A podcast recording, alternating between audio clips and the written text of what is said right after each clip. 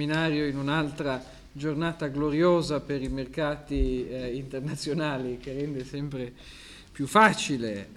difendere le idee di mercato, ma speriamo insomma che, come si dice, alla fine della tempesta eh, ci sia, se non l'arcobaleno, qualcosa che gli assomiglia, anche se è tutto da vedere. Grazie mille perché quello che presentiamo oggi, che discutiamo oggi, è eh, un libro un, un, po' particolare che si inserisce nell'ambito di una serie eh, di lavori che il nostro istituto è andato nel tempo confezionando rispetto ai temi eh, della politica della concorrenza e dell'antitrust.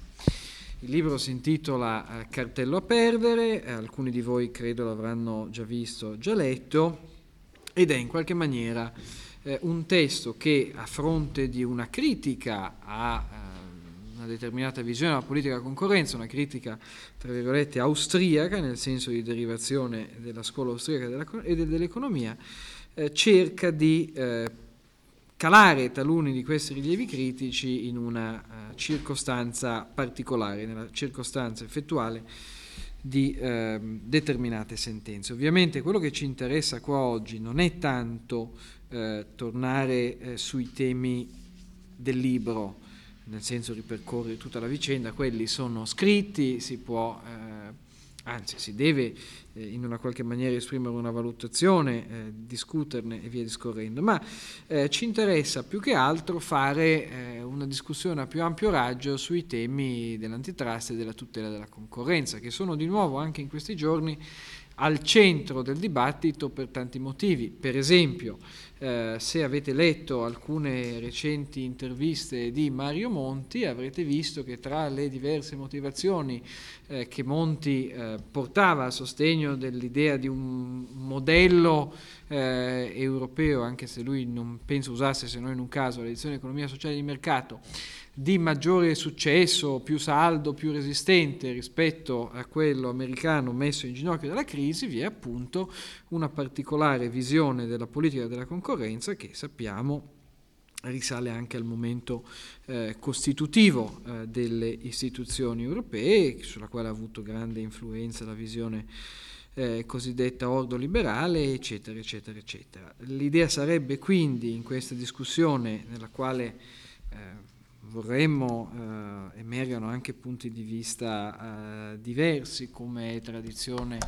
dei dibattiti che si fanno in questa sala in base al principio che tanto più quanto più uno è eh, ideologicamente orientato, eh, tanto più deve essere aperto eh, al confronto e alla discussione, anche perché parlare da soli, ve l'assicuro, non è molto divertente, eh, tranne che per i matti vorremmo insomma emergessero anche punti di vista eh, diversi e ehm, distinti pur insomma nella eh, generale. Parlare da solo mi dà soddisfazione perché è l'unica persona intelligente che conosco.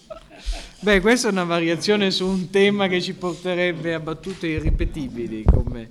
eh, ben sai perlomeno con i microfoni accesi Ringrazio molto per la partecipazione a questo dibattito eh, il professor Forte, il professor Grillo e eh, Alessandro De Nicola e Carlo Lottieri che sono anche eh, tra gli autori di questo libro. Non si usa che il curatore di un libro faccia modera- il coordinatore e il moderatore perché è una posizione molto scomoda, uno deve fare il semaforo eh, e deve limitarsi a far quello. Però, eh, siccome eh, essere coordinatore e moderatore dà anche qualche privilegio nell'economia eh, del dibattito, eh, farei intervenire per primo eh, Carlo Lottieri, che ha il compito di presentare eh, succintamente un po' i contenuti, ma soprattutto la prospettiva per aprire una discussione che sono certo sarà fruttuosa e intellettualmente stimolante e divertente.